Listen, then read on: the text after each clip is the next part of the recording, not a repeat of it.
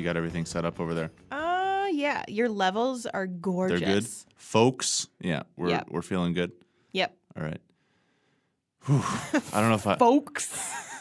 I don't know if I have it today, Laura, Why not? because I'm just, I'm not so sure about this books thing anymore. I'm not so sure that books are good. You're so dramatic. I've been thinking about it, Laura. yes. Books are bad. I Are think they? that books are bad, folks. Are you sure that it's just not that you're bad? I've actually no, I've actually decided I'm gonna go be one of those like Periscope guys that's just like constantly reviewing things. Be like, let's get the hearts going, folks. Let's get it going for this like toaster I'm reviewing. It's gonna be, I'm gonna be a vlogger. I've actually Hmm. decided that we're gonna do that instead of instead of books because as we, I it's the written word. It's no longer doing it for me anymore. Uh, but anyway, good. So we're, we're all set up here. Uh, good. yeah. All right, good. So just make Yep. sure you. Cut We're this. turning this into a, a vlog next yeah. week. Yeah, make sure you cut this before I announce my. You know, I don't want people to know that I'm retiring from all written activity. Um, but anyway, here we go. Are you ready? Are you ready, Laura? Yes. Welcome to this episode of Print Run. My name is Erik Hane, and with me, as always, is Laura Zats. Say hello, Laura. Hello, Laura. It's my Hmm. birthday week. Let me have it. It is your birthday week. We will let you have it. Thank you. Um, anyway, so um, today is going to be fun I for a number of reasons. We've got um, some award um, previewing to do today, which I think is going to be pretty fun. I'm not the only birthday boy here. Well, so that's the thing, right? and we're going to get to that in a second. So before we before we get to what you mean, how about you? How about you give us the rundown? Yes. So it's the middle of September, which means uh, it's time to reiterate our September special episode dates, especially because we recently just swapped the first pages and writing by reading around um, for for various uh, behind the scenes reasons involving leaving books on counters. Um, so our query wow! show Wow! our query show is already out for those Patreon subscribers. First Pages is going to go live this week on September 21st, and our Writing by Reading will go on the 28th. So those are all Thursdays. Stay tuned. You're not going to be missing anything. Um, Yeah, and that'll be pretty fun. Send us your first pages, send us your queries, send us your suggestions for Writing by Reading to us at printrunpodcast at gmail.com. I feel that we should announce the writing by reading book. We should. Um, so I'm particularly excited about it uh, for next week. Uh, we are going to be doing um, October by Yes. China Mieville. Is that how you pronounce it? It sure is. Sure. Okay. Um, but I loved this book. If you follow me online, I've talked about this book many times. It fits any number of my interests. Um, but mostly, it's a really, really great example of nonfiction storytelling that balances history and um, factual information with just really good character building and stuff. And I actually think that even an audience that is primarily fiction writers, um, there's a lot that you could learn about world building and scene setting um, from this nonfiction book. And I'm really excited about the episode. So, There you go. but anyway, That's what we're going to be reading. today Yes. is Awards Day here on Print Run, It is awards day. which is exciting. First, because it's our first repeat topic for an episode, which means something. Laura, do you know what it means? what does it mean? It means that we are one year old. Yay! it means it means that we have survived a full year. Yep. Um, and we are back around the calendar. I remember this was our first real show. I'm pretty sure. yep. After a whole bunch of just Um, yeah, shitty just- practice ones. Yeah, we really did just sit down here and say some bad things, um, as opposed to the good thing. No one roast me about that. Uh, but um, but we're a year old, and We so I feel like we should spend a, 46 whole regular episodes with a whole bunch of specials. we should we should spend a second on that. And so my question to you, uh, before we get going here, is what about doing print run for a solid year now? What have you learned in terms of not just in terms of like, well, obviously now we know how to like talk into a microphone because that took like half of the year, It did. but, it really did. but just like you know, in terms of your book life, in terms of what you think about the book world. I mean, we've sort of spent a year kind of digging into stuff. Um, and really trying to examine things from a different way. And maybe it's informed your agent life in some way. I don't know. What, what do you got? Like, what has this show done for you? Well, I was going to say first off is that I learned that the audience can definitely tell when we're imbibing alcohol on the show, both from the Yeah. the timbre of our voices and also the sound Mm-hmm. into the microphone because no matter how far you lean away, yeah. um, you can still hear us swigging wine from the bottle. Hmm. So That's that's problematic. Wish we had known that um, before, before But today. no, I think, you know, one thing that I have come to realize is that so I was an English major, as were we all. Um, and then I came into books and I very much like left that academia, like critical thinking side of the the the English major and the and the critical reading of books. I very much like left that in the dust because like when you when you start building your list as an agent, you just kind of go off of gut. Yeah. And one thing that I think that I have started to do a lot more is to look more critically and thematically at all of the work that I was doing. So I'm now I'm actually using my English major and those skills more, you know, Yeah. one year into print run than I was at the very beginning. Hmm. I think for me, the thing that Print Run has like shown me about whether it's our listeners or whether it's about just like the online book community or just people trying to write books. Um, and this, I guess, jives a little bit with my experience um, now becoming an agent as opposed to being an editor in house. But like just seeing how much the process itself from the writing to the querying to the trying to find an agent to trying to find a publisher, how much that matters to people on a personal level Yeah. and a and beyond a personal level, on a political level, on a cultural level, on a um, I don't know. Like one thing the show has kind of taught me is just how like fervent people are about just trying to break into publishing, Yeah. which is really it's not so- it's not something I was necessarily aware of um, before. Obviously, I knew that lots and lots and lots of people were trying to write books, but when you sit in a certain space away from the actual people writing the books, you don't necessarily get a sense of that energy.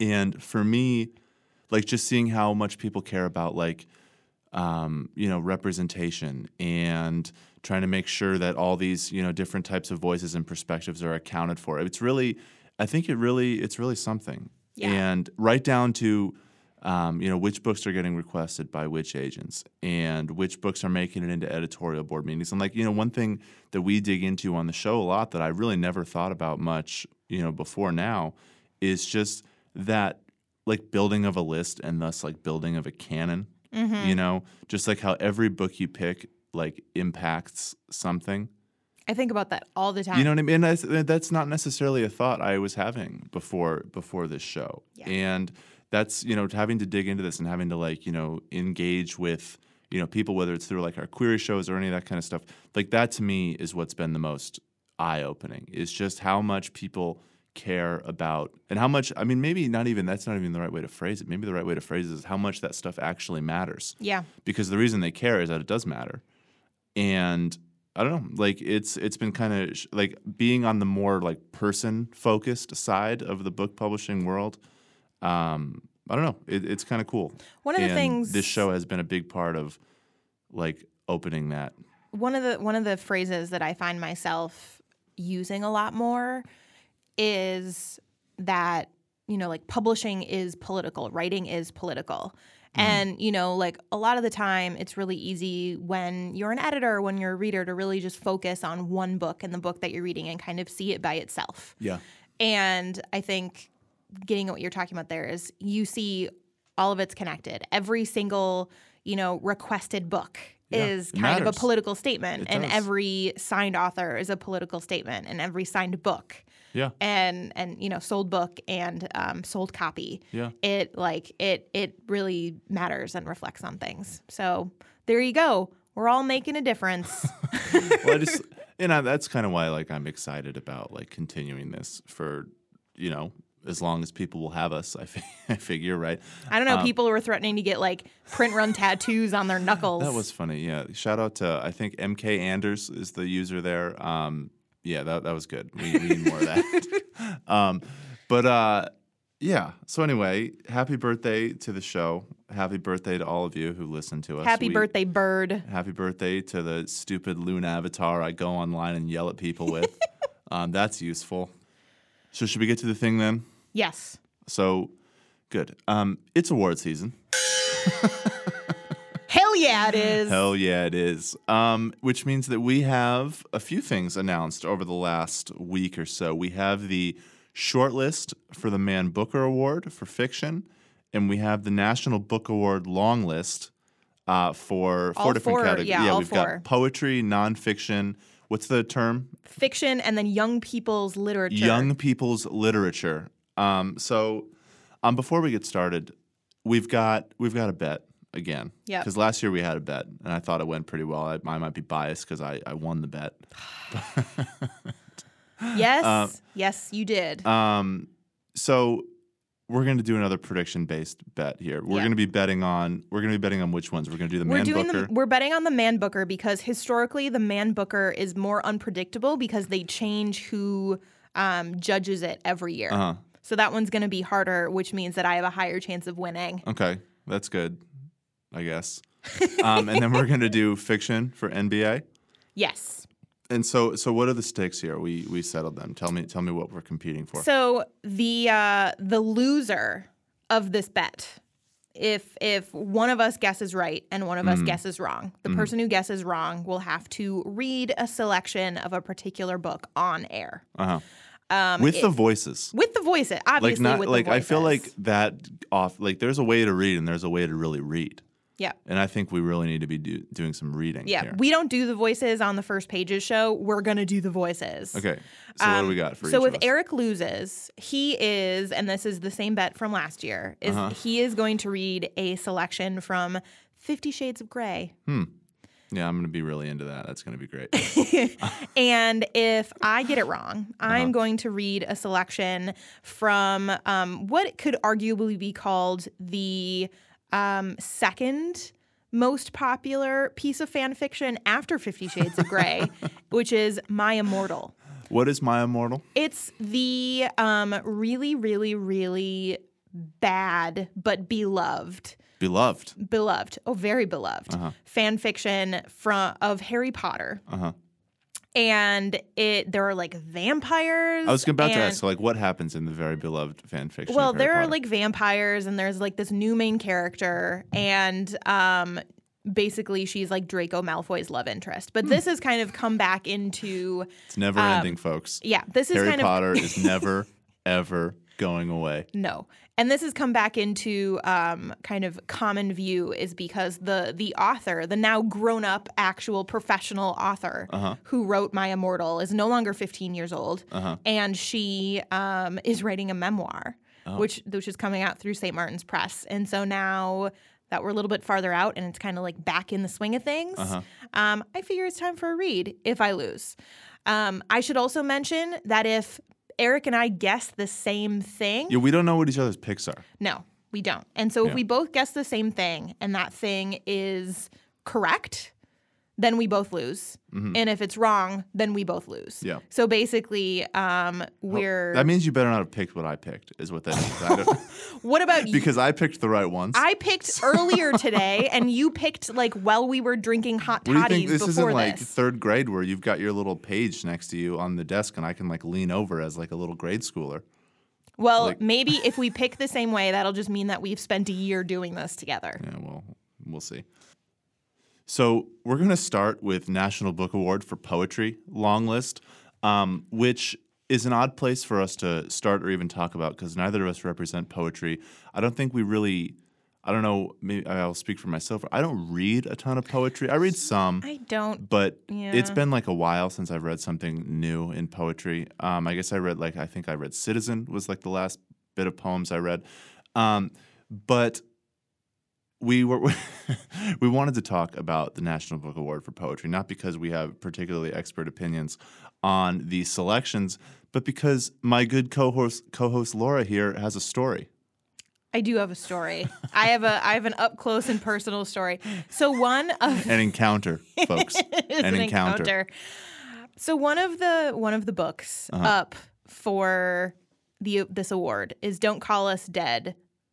Poems, Uh-huh. so it's colon poems Uh-huh. um, by a poet named Danez Smith. This is Uh-huh. his sophomore poetry collection. He's out of the Twin Cities. Hell yeah. He's published with Graywolf. He's like a big deal, right? But here's here is my fun claim to fame now. I've been awkwardly kissed on the neck by a National Book Award long lister. Okay, so you have to you have to make that sound less salacious than it is. It's a- absolutely not salacious. Okay, so fast forward um, quite a while back to like 15 year old Laura. okay. So that's a rewind. Rewind. We're gonna call that a rewind. So Den- Danez, uh, Danez went to my high school, Uh-huh. Central High School. Whoop whoop. Uh-huh. Um, and What's the mascot of Central High School? uh, the Minutemen, the Minutemen. the Minutemen. Man, I was really wow. All right, Yeah, let's move on. we actually like didn't have a mascot. We had like the logo thing, but like nobody like dressed up. Actually, no, somebody totally did dress up like a Minuteman. Uh-huh. I'm confusing it with college, which were the pioneers. Yeah. You can understand my my mistake. All your stupid mascots. Yeah, keep going. So Danez was a year above me. Uh-huh. in in high school and he was in theater and like we were like friendly you know like Yeah. we're still friends on facebook Yeah. like you know whatever Yeah. um but i was in so central has the hallmark of being like having th- this student led theater program where in the Uh-huh. fall they do a student directed musical and in the spring they do a student directed play Yeah. and so I can't sing, obviously. Uh, and so in the fall, I worked like behind the scenes. Like I did stage manager one year, I did props master another year, etc.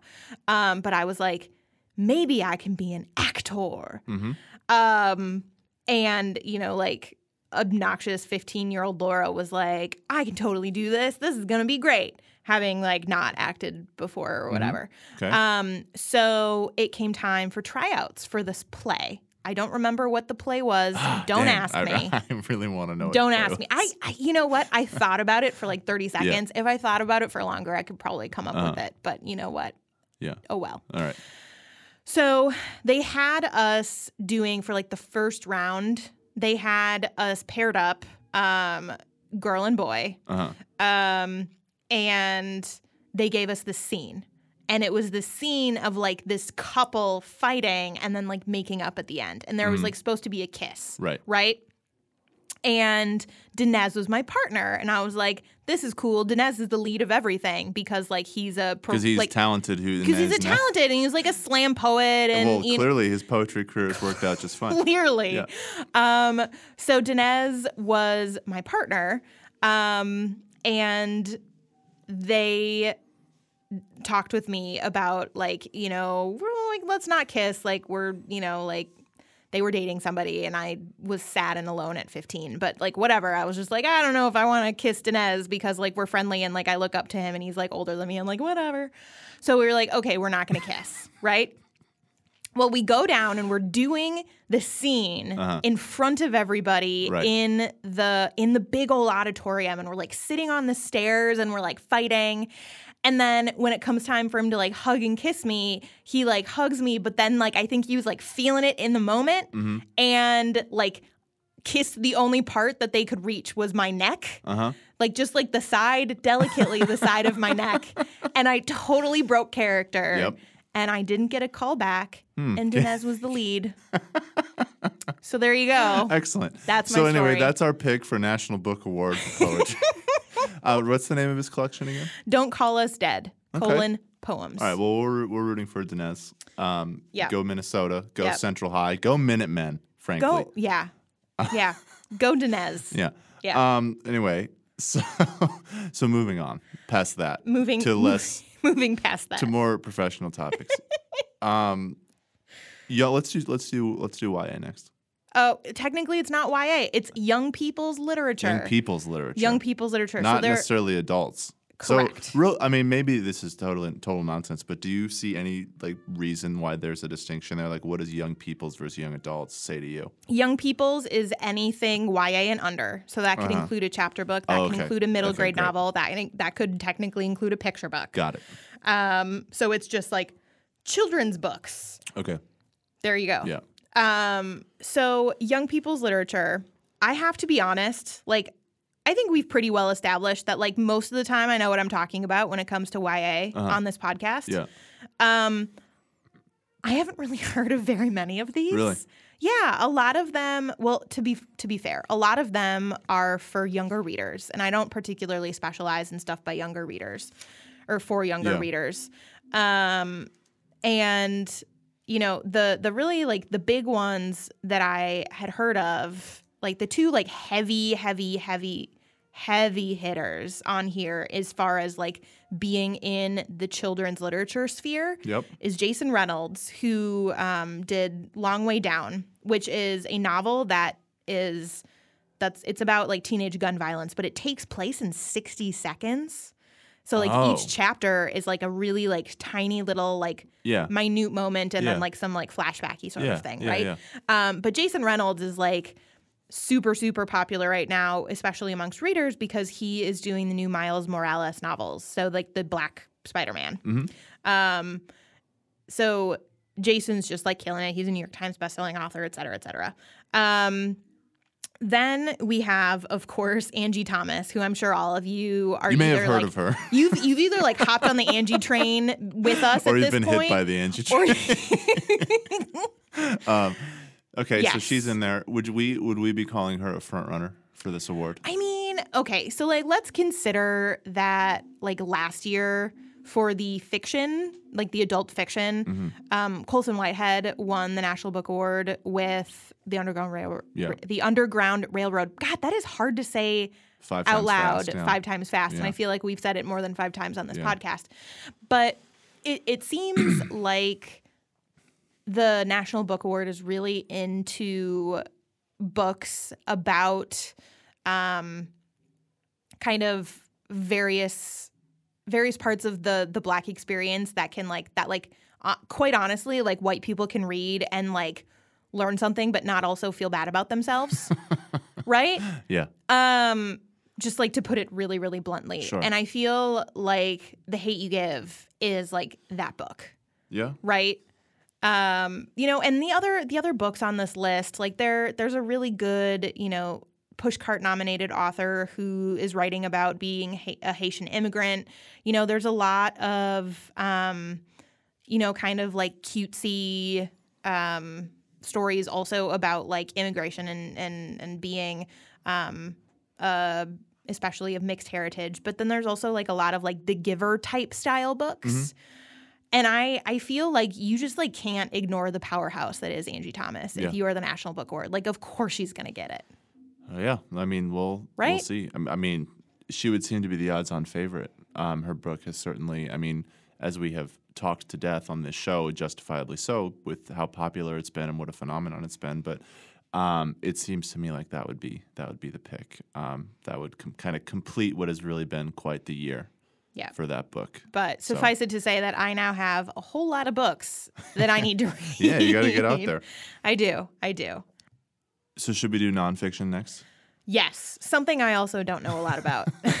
okay, so I've kind of picked through the nonfiction list a lot here, and um, you know, I think my thoughts on this list kind of sum up my thoughts on nonfiction for the year in a lot of ways, which is which is great. I guess that's the whole point of a National Book Award list for a given year, right? Is you get kind of a summation of what happened in a category for a year, and I saw two things this year. I saw a lot of really kind of long time in the making, really well researched books that um, took on some historical thing or took on some um, you know dynamic of America, especially something that's kind of dark about America, which obviously there's plenty to pick from, um, and a lot of instances on this list where someone does that really well. For example, Um, the James Forman Jr., the locking up our own crime and punishment in Black America. Right, that would be Yep. one. I mean, I would say, you know, also on here is Timothy B. Tyson's The Blood of Emmett Till is another example of a book that I think kind of fits that category where it's like a longer researched, more less what I'm about to call this kind of this other category which feels a little bit reactionary to the moment. If that makes sense.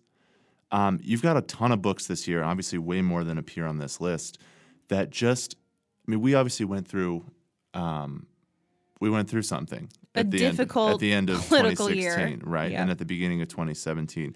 And in nonfiction specifically, I think that has a tendency to generate a lot of very, very quick books. It has a tendency to create books that um, are, usually okay, but they often take like a very short view of whatever the situation is.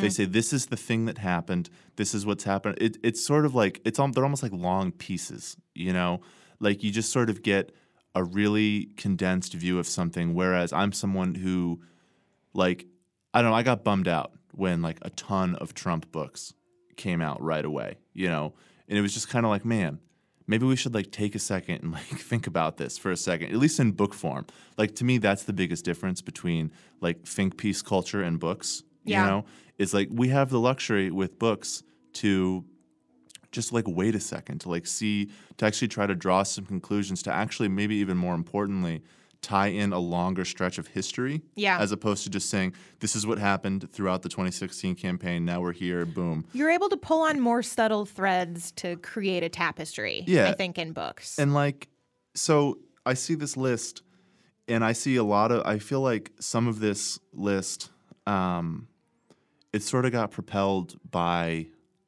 that second feeling, which is that we kind of live in this fraud age, and these people very quickly tried to deal with it. And um, there's nothing wrong with that. It's just not necessarily my my personal favorite thing because it feels like I don't know, like how many how many Trump resistance guides have you seen? you know, Oh my God, shelves? so Right? many. You know, I mean, you have books like you know on tyranny. You have.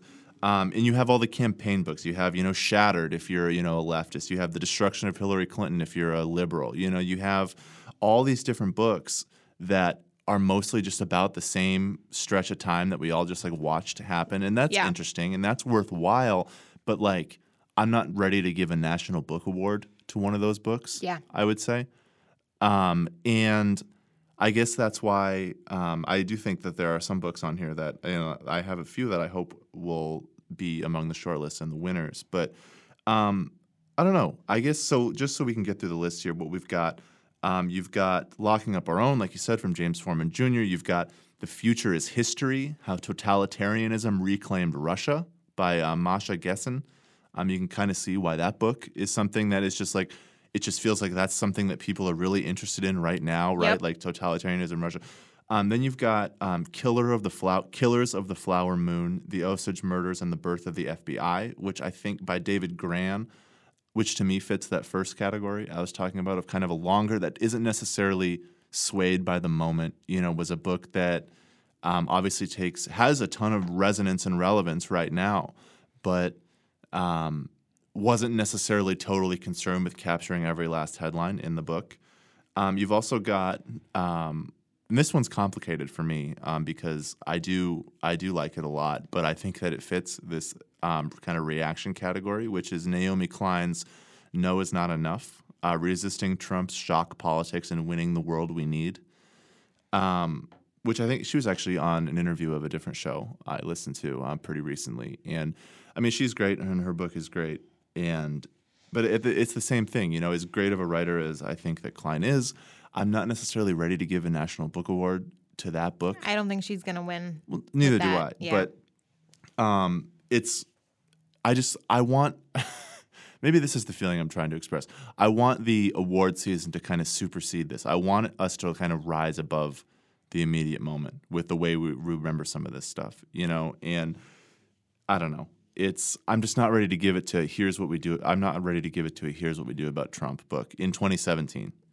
You know, I'm just I'm just not there. So like then we've got Nancy MacLean's Democracy in Chains, The Deep History of the Radical Rights, Stealth Plan for America. Same kind of thing. Same kind of thing, Same kind of exactly. thing. And and I Nancy uh, MacLean is someone who in a lot of interviews she I, her book was fairly polarizing. I haven't read it, but like she's one of those people who um, starts a lot of quotes with, "Well, I was being criticized on the left and the right," and to me, that's like a alarm bell for mm, I don't think I need to read this book. If like every all the sides of everything think that maybe there's some issues here, but Question for Yeah, you. yeah. Do you think that um, Kevin Young's bunk, The Rise of Hoaxes, Humbug, Plagiarists, Phonies, Post Facts, and Fake News is like what do you think I think about that book? I'm I'm asking, do you think Yeah. it's one of the ones that is a lot more meticulously researched, but then was kind of like shoved to fit into like the 2017 Yeah, so that's the other thing about this, right? Is you get these um like let's let's just so we get that again. Here's the sub this is the title of this book. Of what I'm sure is a very good book. It's a Graywolf book. Kevin Young's a good writer. Um Bunk.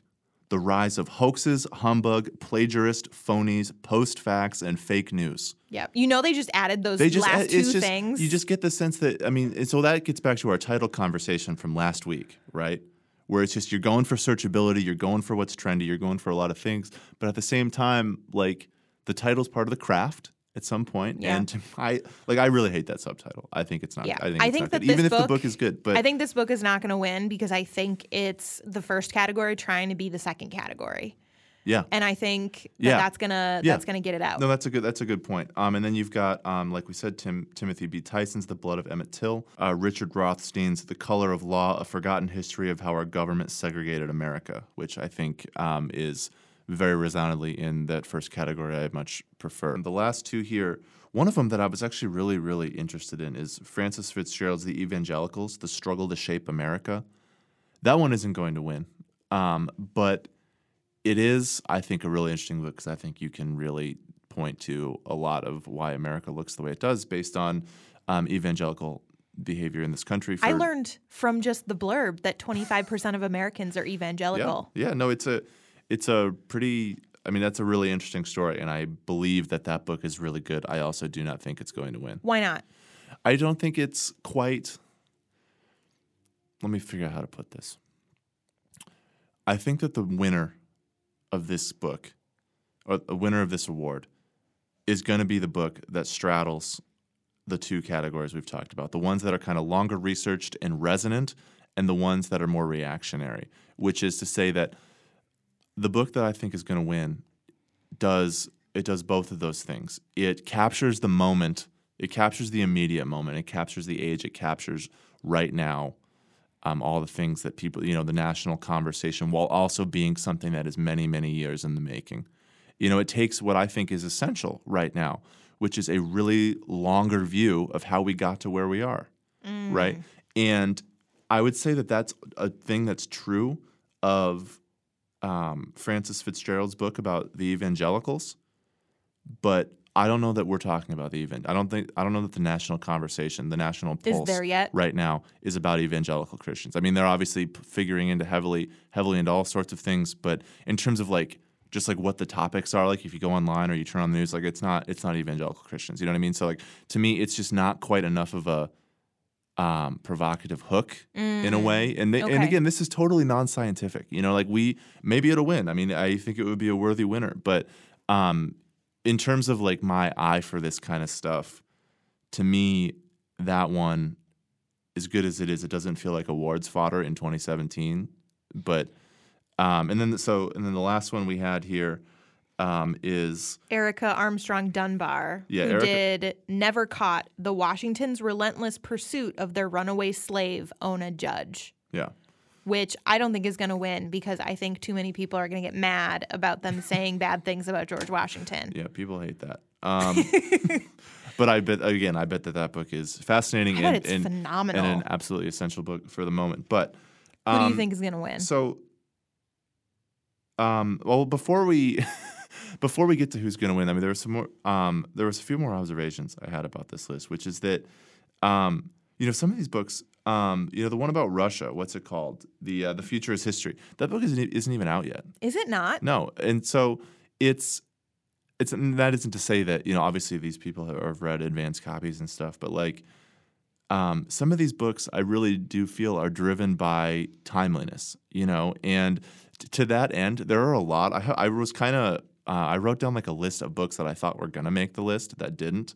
Um, the first, the chief um, among them is the new Ta-Nehisi Coates book that I, re- um, and I think he's a wonderful writer. Um, I have quibbles with him as people do with all writers, but like he's he's really great, and his books are really great, and he's a National Book Award winner in the past. And I'm very surprised that his book he's writing. It's I think it's called "We Were Eight Years in Power." It's about the Obama years. I will be buying it the second it comes out.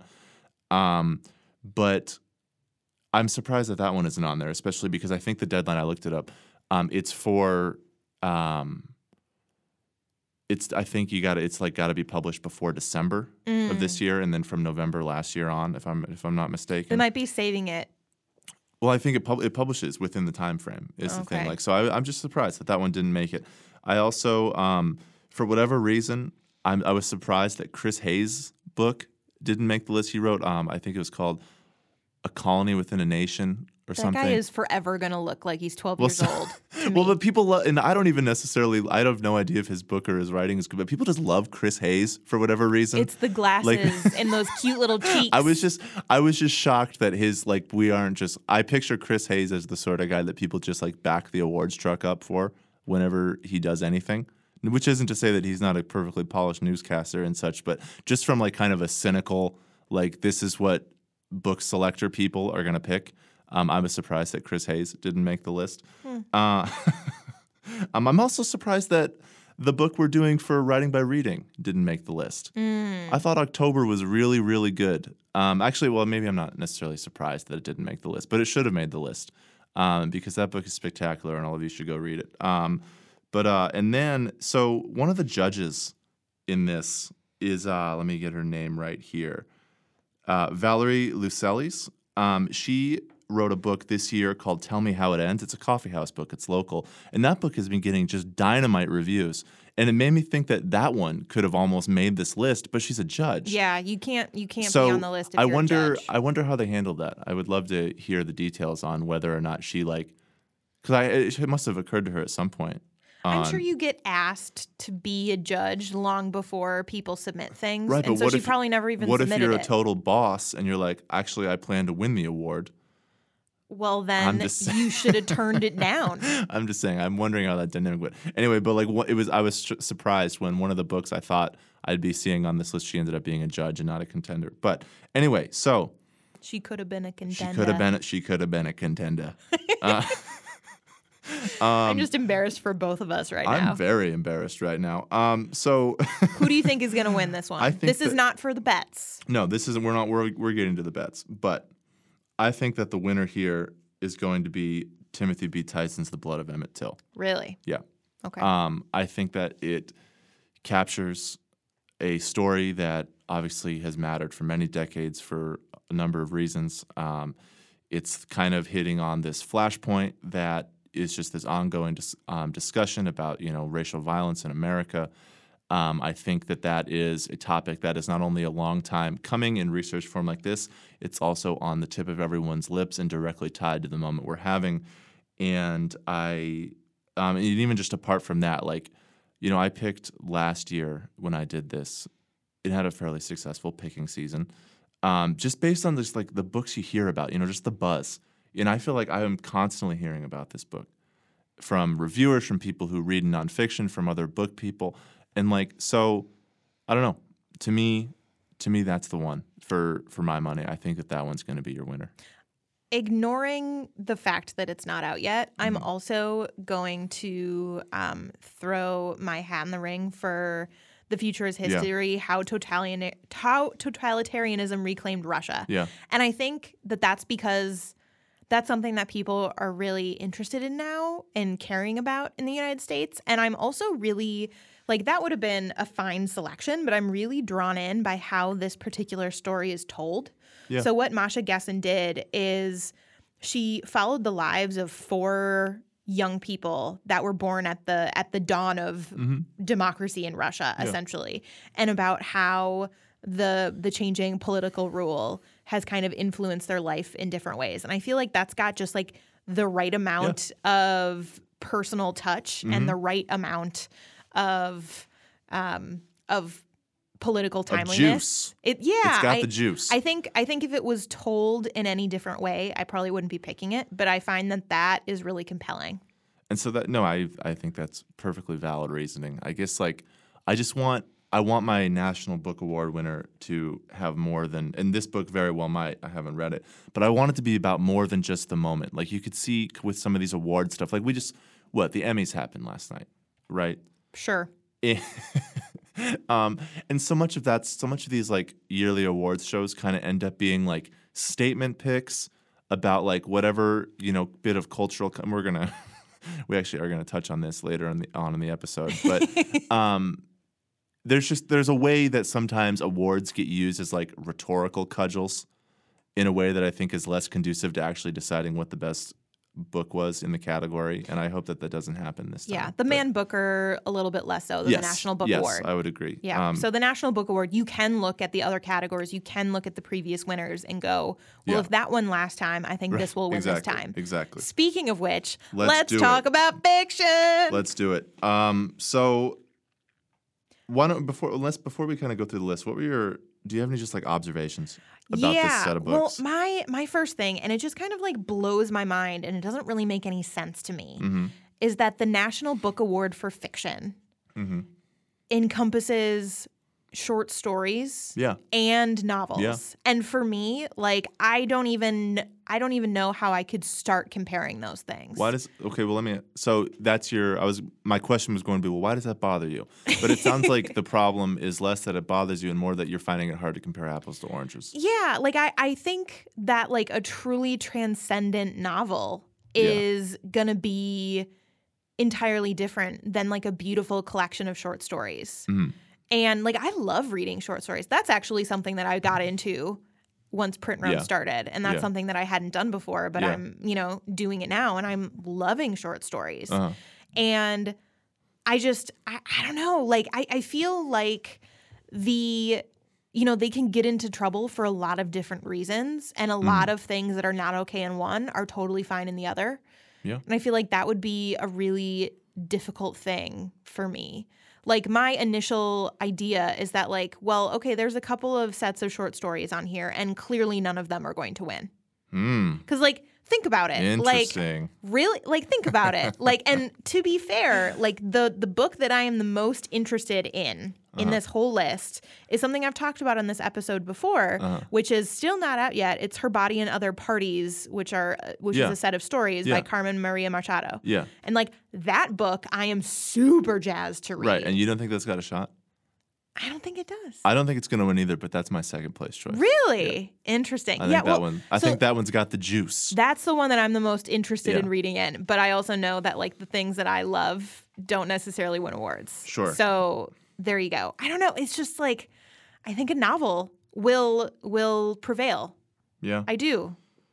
So you've got, I mean, one observation I had on this list, um, I was just kind of doing the, okay, well, who who are our nominees, right? And you have, first of all, you have almost entirely women, right? Yep. You've got almost entirely women of color, actually, Which is exciting. which is exciting because I think that you've got um, what that lends itself to here also, which means that you've got a ton of, um, you've got some interesting stories here. You've got a lot of immigrant stories on this Yeah. list. You've got a lot of historical fiction on this list, which I found interesting. You've got a lot of 20th century looks at various parts of the world, right? Like you've um, you've got something in Burma. You've got something. Where else we got? Um, Jennifer Egan is on this list. She obviously is not a woman of color, but um, her book is set in the mid 20th century as well, and that one isn't even out yet.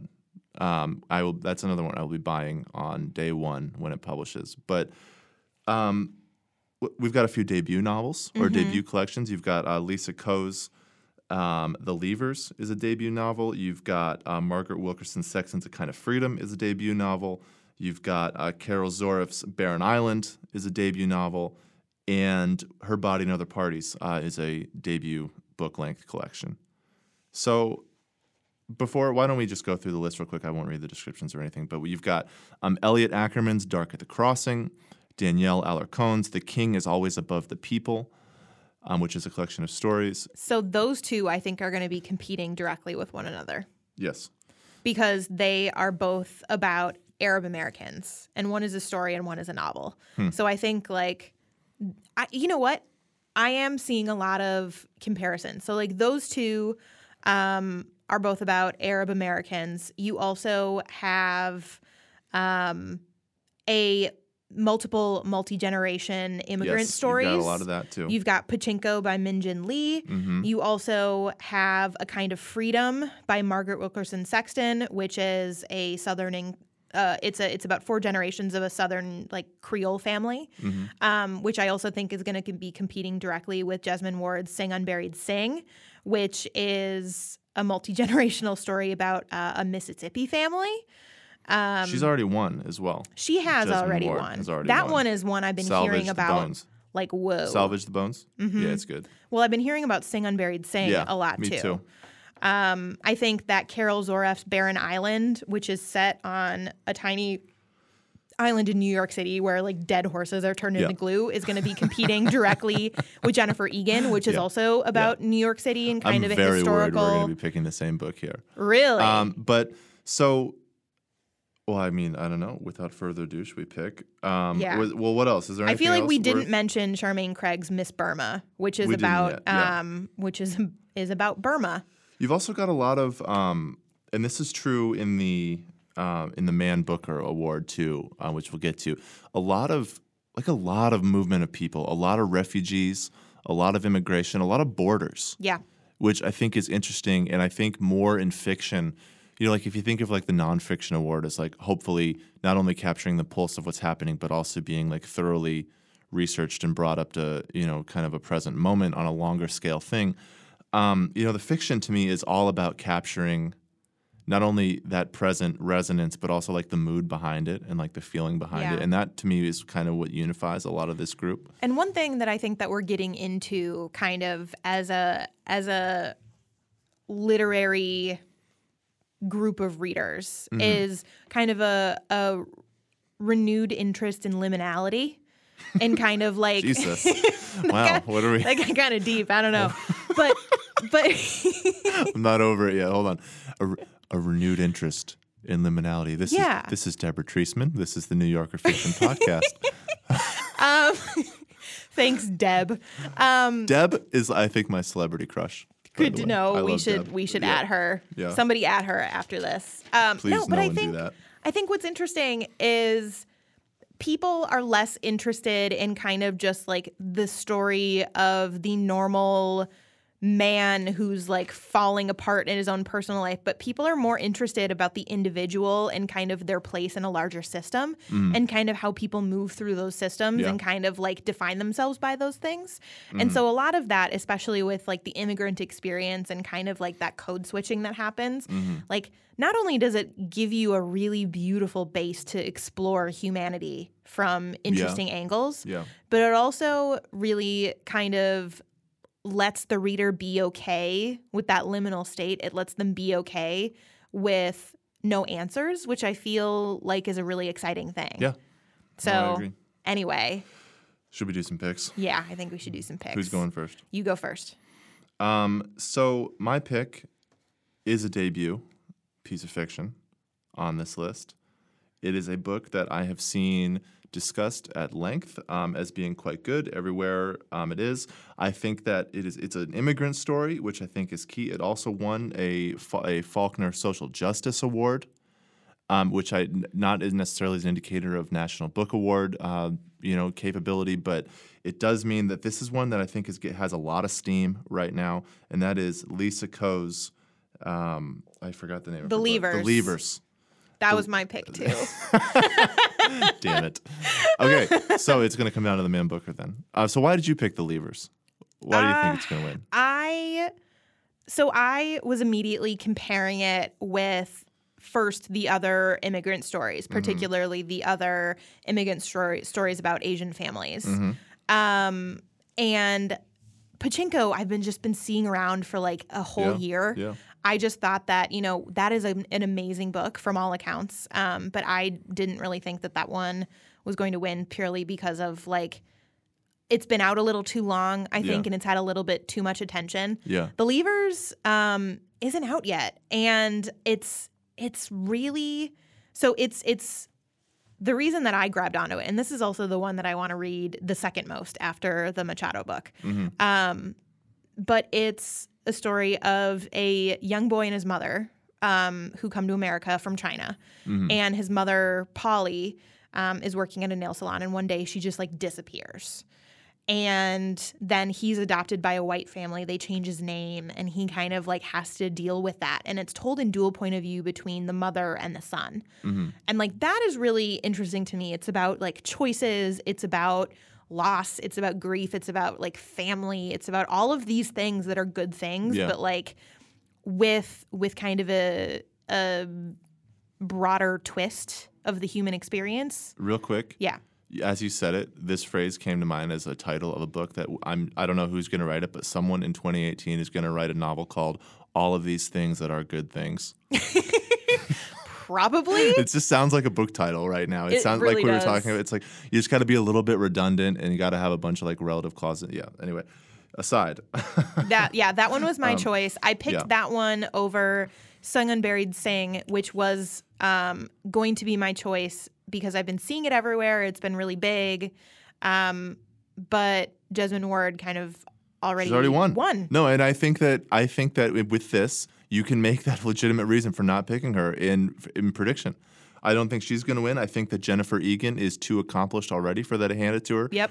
Um, I think that, let's see. I mean, to me, yeah, the debut thing, it helps. I think that having a debut novel that isn't out yet with this kind of steam, I think there's a certain polish to it right now. Um, and I don't know. Like, I, that's kind of my pick, too. So I guess it'll come down to Man Booker to see how. Man, I, I hope the Leavers wins. Yeah. Um, yeah, me too. Otherwise, we've constantly made ourselves into um, a pack of idiots. Huh? Should we do the Man Booker quick? I think we should do the Man Booker. So This is the hardest one. And this is is the the, one, one. that is going to be it's going to be announced on October 17th. They change who judges this every year and it is like famously unpredictable. Uh-huh. Yep. Like all of the all of this is a British award that is no longer as of a couple years ago open to only Brits. Yeah. Right? So this is open to everybody.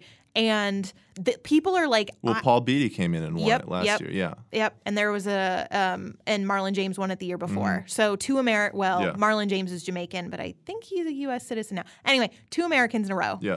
Um, and this this is this is the hard one. All of the all of the UK papers are like laying odds like it's a like it's a racetrack. It's What are the? I haven't even seen that. What are the odds? I am not going to tell you yeah, don't tell until me. we don't pick. give me the insider information. Um, so just really quickly, Mm-hmm. um, the short list. This is a shorter list. Obviously, it's only six books, Mm-hmm. but four, three, two, one by Paul Auster. History of Wolves by Emily Fridlund. Shout out because um, Edina, she's, Minnesota. she's from Edina, Minnesota. Let's go. Exit West by uh, Mohsin Hamid. Mm-hmm. Elmet by Fiona Mozley. Lincoln in the Bardo by George Saunders. And Autumn by Ali Smith. Mm-hmm. So that's a that's a lot of interesting picks there. There were a lot of them that were knocked off the list. Well, it's a lot Um, of. I mean, just looking at this, I mean, you've got um, a lot of British books. You've got a lot of books that feel very European in the way they're talking about kind of, you know, refugee movement and immigrant movement. I think that you know one of the novels on this list is considered the first major post-Brexit novel. Yep. Uh, that's Autumn by Ali yeah. Smith, which is going to be one of four, Four, seasonal novels dealing with kind of like Brexit Yeah. and immigration. Yeah. There's also a lot of playing with form in this Yep, in this lot of time series. So uh, Paul Auster in four three two one. It basically it's like a 900 page novel about four ways like this ordinary dude and during the Civil War could like have lived his life. Mm-hmm. Um, you know, George Saunders doing Lincoln in the Bardo is a lot of kind of like dream type sequences talking like Abraham Lincoln talking to his dead son and like fighting for his soul I and like love George Saunders. really. I, why in- am I not surprised He came that? and read in Minneapolis last year, and he like just read from. I don't even think it was his. You know, I, I, you know, he wrote like persistent. Um, Persistent Gappers of Frip, I think it's That called. is a It's- I know, no, it's got some name like that. Um, forgive me if I screwed it up, but he has like a very famous children's book that he wrote, um, in addition to his other stuff. But um, he read some other thing and thinking it was just it was very charming, and I really I don't think he's going to win, but This is his first novel. So he actually, the British papers were giving him two to one odds. two to to one odds. Two to one. Wow. For George Saunders. But I don't think he's going to win because he is, first of all, he's clearly the favorite to win because he's the biggest name on here. Uh-huh. Uh, this is his first Paul Auster- novel. Paul Auster's but, a pretty big name. Well, yeah, but George Saunders? Yeah, mean, not big come on. George Saunders. Yeah. Um, it's his first novel, but it's not, you know, anywhere near his his first big win. Yeah. I mean, yeah. yeah, I don't I don't think he's gonna win. I'm feeling like we're probably going to pick the same book. here, Really? Are we? What's Okay. your pick? Um, I honestly, this is this is Uh. not this is not uh that this is not scientific at all, but I was very taken um, by this book, who was written by somebody who worked at a bookstore, and this book was written on her phone. It's a Uh-huh. book that's not out yet, um, but it's Elmet by Fiona Mozley. phew. Oh, okay, Man, good. saved it. Okay. Yeah, so she she wrote it on her phone, and it's like this really cool Yorkshire set novel where like a father and his young children are like building a house with his own hands in like woodland that he doesn't own, and it's like moody and it's dark and it's a debut. Yeah. And judging from like how strange the the um, judges are this year, I think that's when that one's going to do it. I don't think Autumn's going to win because I think it's one of 4 I don't think Lincoln and the Bardo is going to win because it's too big. Um, four, three, two, one. I think um, will. Um, I think it's just a little too plotting and meandering, and like I thought we were kind of done giving awards to like books about ordinary dudes. Um, Ooh, man, I, don't thought. think- hold on, put that on us. I thought we were done giving books, or do- I thought we were done giving awards to books by ordinary dudes. or no, no, no, books about ordinary dudes. Yeah, what? But I feel like I only want to read books about ordinary dudes, not necessarily dudes, but ordinary people, right? Just like people living. I I I want a little bit more than that. I think. I don't know. I mean, we just went through the National Book Award options and there were like not any of those. Man, don't want our books about regular people, huh? Okay. Okay. Well, anyway, anyway, anyway. you're wrong because um, Ali Smith's Autumn will be winning the the Man You Booker. think? Why do you think? Um, I just I feel it's like it's got the juice. you honestly. think? I mean, it's the first It's- Brexit book. You were just saying that the Brexit. first I think that, that- you, that the first Trump book. yeah, but this is win. different. Yeah, but this is different. We we're far we're farther enough away from Okay. Brexit, and we've seen others, and like But it do- hasn't even happened yet. And yeah, but in terms of the decision, and I think the playing with form, you've sort of got this thing that hops before and after that moment that I think is really interesting. I love the series potential here as like a distinguishing factor. I love that. Um, I love just the structure of the series. I like this idea of having. Um, you know, four different seasons. I feel I love the ambition of it. I guess is what I'm saying. I love the ambition of it. I love the timeliness of it. You know, and I mean honestly, with a lot of this stuff, I went through. You know, the Goodreads reviews on a lot of these books, which is a totally, totally unscientific way to do it. But the way that people talk about this book, they're like, this is the book. This is the one that I'm happy to read. This is the one I'm so glad I found, you know, and obviously people are kind of probably saying that about all these, but like there's just an energy about it that to me you can kind of, you know, I mean, so much of book publishing is trying to like decipher the moods of like people, whether it's like an agent you're querying or like an editor you're pitching to or like a sales rep or even eventually a reader, right? But like just like looking at the energy here, I don't know. I feel like I feel like Autumn has it. See, you think it's going to be the winner for the same reason I thought it was not going to be the winner. Series. So that's interesting. Yeah, Yeah. because of the series. Yeah. Um, and that it's that it's a Brexit novel. I don't know. I'm just charmed by the fact that this like highly anticipated Yeah. debut that's um, selected for the Man Booker shortlist was written on a phone. That is cool. I thought that that I was just the that's cool. neatest. So anyway, okay. So our big difference here mm. Is. So this is what it comes down to. Man ba- we're basically we're at another Man Booker contest. Yes. The National Book Award has ruled itself out. oh man, That award doesn't matter anymore, watch folks. watch George Saunders win and just like Yeah, no, we're done. put us both to shame. Um, so that's it then. So just to recap the bet, I got to read out of Fifty Shades, and like you better pick like a good passage out of that too, because oh, like I am first not. time, first time Anastasia's in the dungeon. just Oh, man, I can't wait. um, hi, mom. me neither. Um, Mom, you can't listen to this, or at least Erik's please, mom. please don't tell our most fervent listener not to listen to the show. My anymore. mother? My mother. I feel like we should. mom fight. but um, anyway, apart from that embarrassing bit of radio, we are now at the end of our show. So why don't why don't we do the right tip? Yep. Huh? So this this right tip uh, has to do with believability and thoughts. Uh-huh. Yes, thoughts. Let's hear it. So Does it have to do with liminality? No, but it should have. I love that word. Because it's back in vogue now, apparently. Limina. Oh, you know what? I used that word so much when I was in college. And and Microsoft Word was like, that's not a word. And I was like, you're just You not would- educated at You Microsoft would Word. be someone who used liminality a bunch in college. I remember sitting around with friends making fun of kids who used liminality in college. Well, you know what? When you're writing something about the transience of the setting in in Sir Gawain and the Green Knight, you too would want to talk about liminality. This is quite the right tip that we're right tip. So when it doesn't matter if you're writing in first person or third person, um, just kind of the general rule is to use more internal narration.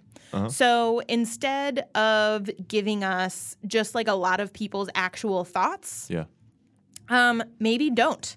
And instead focus on things like how they're experiencing the world, like how that affects them physically, internally, or kind of, you know, like is their stomach clenching? You can Are- summarize thoughts instead of giving a direct transcription. And so here's the reason why. Yeah. Real thoughts aren't ever in full sentences. Basically, I mean like if somebody is thinking wow or something, then Right. it's then it's believable. But the longer and more complex your idea is, the faker it's the Sounds faker it to- is yeah. to put like the actual transcription of the Yeah. thought in text. Yeah. So there are ways to kind of like this is kind of the point where you can flip showing versus telling a little bit on their heads. So instead of giving us the words, Yeah. which actually would be telling, just show us the the implication of that thought and kind of like lead us along to the conclusion because thoughts are not um, linear and they're not always rational. Wow, and this is, this is very deep. It is very deep. You know, I wasn't lying at the start of the episode when I talked about my like my academia bringing it back into into my writing job. Oh God. Um, let's quickly wrap this up before I get sick of you. So there you go. Fewer actual thoughts and more show us This everything with internal narration. Um, and we are not going to write out loud what Erik is thinking in his head right now This because right nobody tip- wants to see that. This, this week's right tip is don't. Thank you so much for joining us on this, our one year anniversary and 46th episode Hmm. of Print Run. Remember, we're swapping first pages and writing by reading this month. So this Thursday, the 21st, first pages is going live. You still have time to send it to us at printrunpodcast at gmail.com. And we will see you for our regular episode next week. Bye.